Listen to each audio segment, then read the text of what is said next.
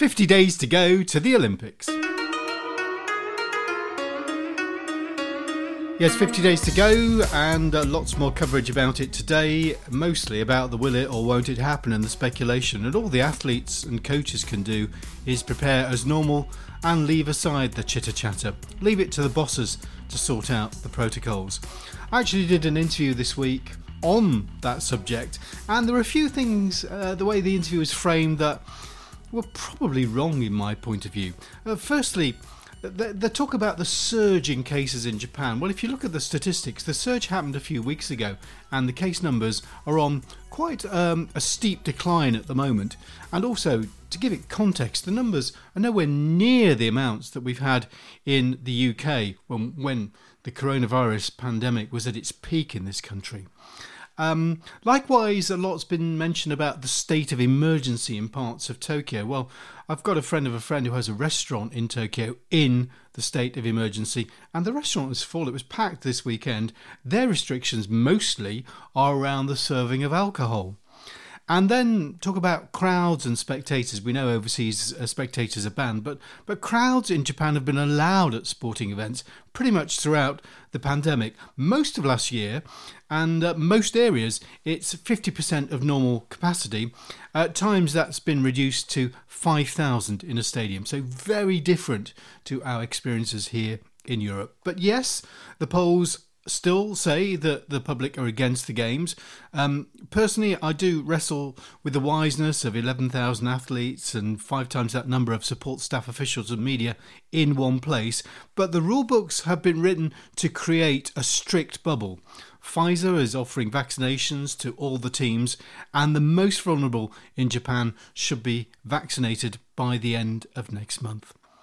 Lots to think about and plenty to think about if you're one of the organisers from Team GB and Paralympics GB. And I've been speaking to the head of the team at Paralympics GB, the chef de mission, Penny Briscoe, who's been telling me about some of the complications. How long have you got? I, I think, um, yeah, it's been a.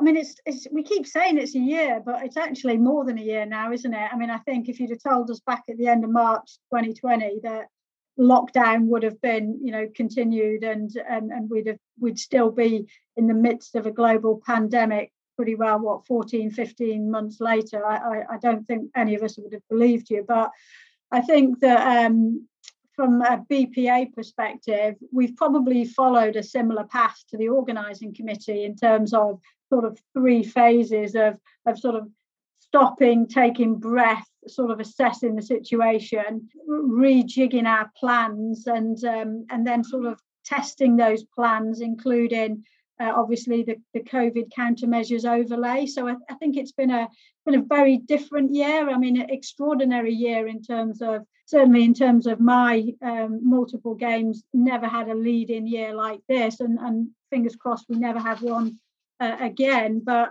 it, it, has been very challenging from a planning perspective and it just feels like every week we're we're ripping up a plan and, and starting again whether that be you know recent decisions around no spectators so we don't need a family friends and family lodge in tokyo or whether that be a constriction in terms of those that are able to access the country whether it, it's you know the period of stay guidelines which has meant that we've had to shift um, multiple sports flights to comply with the five to seven days arrival and, and 48 hours post departure. So I'd say a massive impact on us as an organisation, as a team operationally. Um, but obviously, you know, the focus is still on creating a the best possible environment, a safe and secure environment, but also maintaining that that ambition to create a performance environment that allows athletes to achieve their ambitions. And working with athletes with varying disabilities, has that added to the complexities because of the issues that COVID has put forward? Yeah, I mean, absolutely, and and it's I think it's uh, it's magnified in in different I, I would guess uh, say impairment uh, groups. So you know it's very difficult, isn't it, for visually impaired athletes to to socially distance, uh, and then obviously relying on teammates or guides uh, to ensure that they're staying safe within environment. Um, and I think, you know, just some of the I guess the feedback that we've had from athletes, you know, face masks. How can an athlete who relies on lip reading, lip read if the, the face mask isn't see-through? Yeah, I mean, lots of, of challenges that are that are sort of um, that we've been trying to, I guess, think about to ensure that the environment is is still safe and secure uh, for all athletes and all staff. That's you know uh, that's that's the main thing we know we all know there's been so much uncertainty, but one one thing that's come through talking to some of the athletes is that they still feel that right until the opening ceremony with the Paralympics, there's uncertainty because if they say to me, if the Olympics don't go well, then we're going to be a victim of that. So do you understand that sort of feeling and, and sentiment?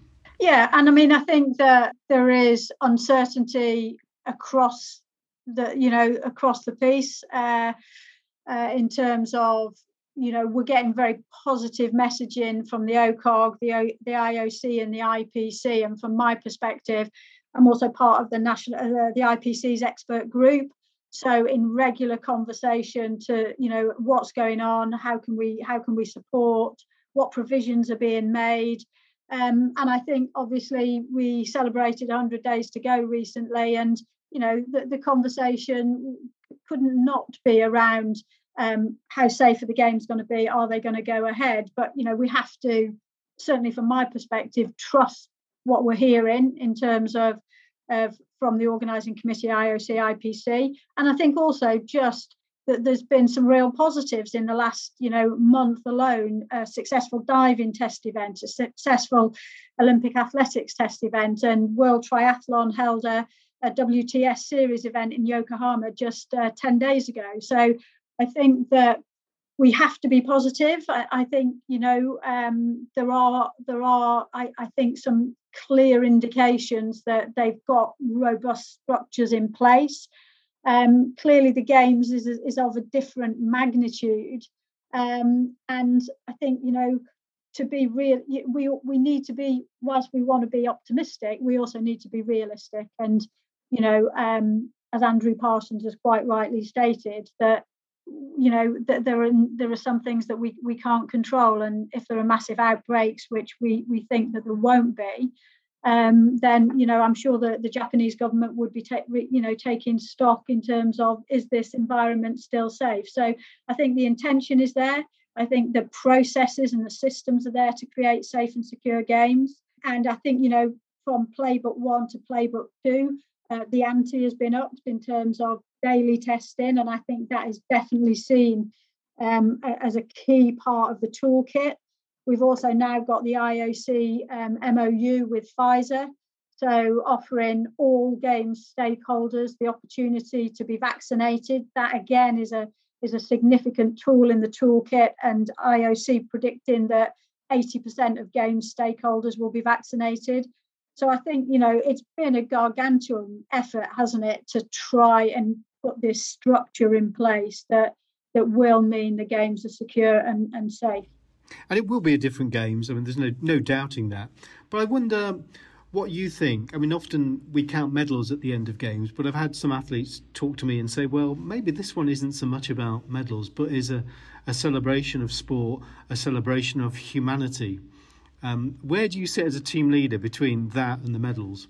I, think that it's a it's a very fine balance, and I think from a para perspective, certainly since London 2012, we've we've always adopted a twin track ambition in terms of success on the field of play, but also what that leads to off the field of play in terms of changing perceptions around uh, disability, creating social change, creating opportunity. So I think it's not new for us as a Paralympic movement to talk about medals and more.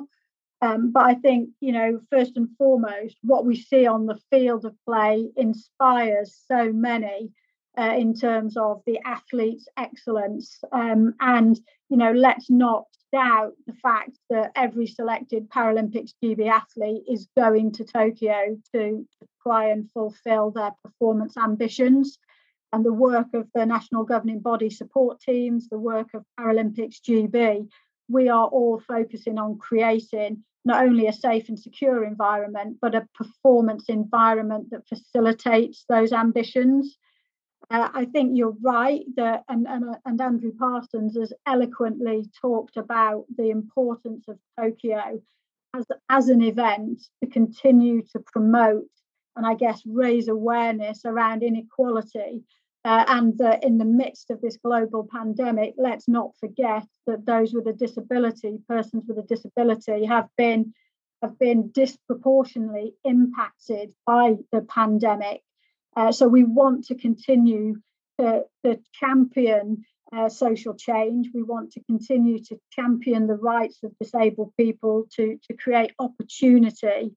And the way we do that is through sport and, and supported massively by the media, clearly, uh, to be able to tell those stories, get those images out there. So, um, you know, I think that, that the emphasis has has been heightened. I think that the awareness that you know we're hopefully coming to the end of a very dark COVID tunnel. The games is a is a ray of light, an array of light that you know not only I think presents the, the very best of parasport, uh, but also reflects upon the resilience of humanity, as you've quite rightly said, and and let's celebrate um, the resilience of humanity as we know best. Uh, great points to to think about and to ponder on. Thanks, Penny, for your time today. All the best for the the, the coming what ninety odd days or whatever, and uh, all the best for your time in Tokyo. Thanks, Mark. As the head of the Paralympics GB team, the chef de mission, Penny Briscoe, and hats off to all at Paralympics GB and Team GB working behind the scenes to ensure that the athletes have as smooth as possible journey to Tokyo this summer. That's it from me for today. Uh, tomorrow, I'll be hooking up with the coach who's actually at an event overseas and getting his take on the last few months and the games going forward. That's tomorrow's Destination Tokyo. Thanks for downloading and listening today. Thanks to Penny Briscoe for joining me, and I will see you tomorrow. Bye bye.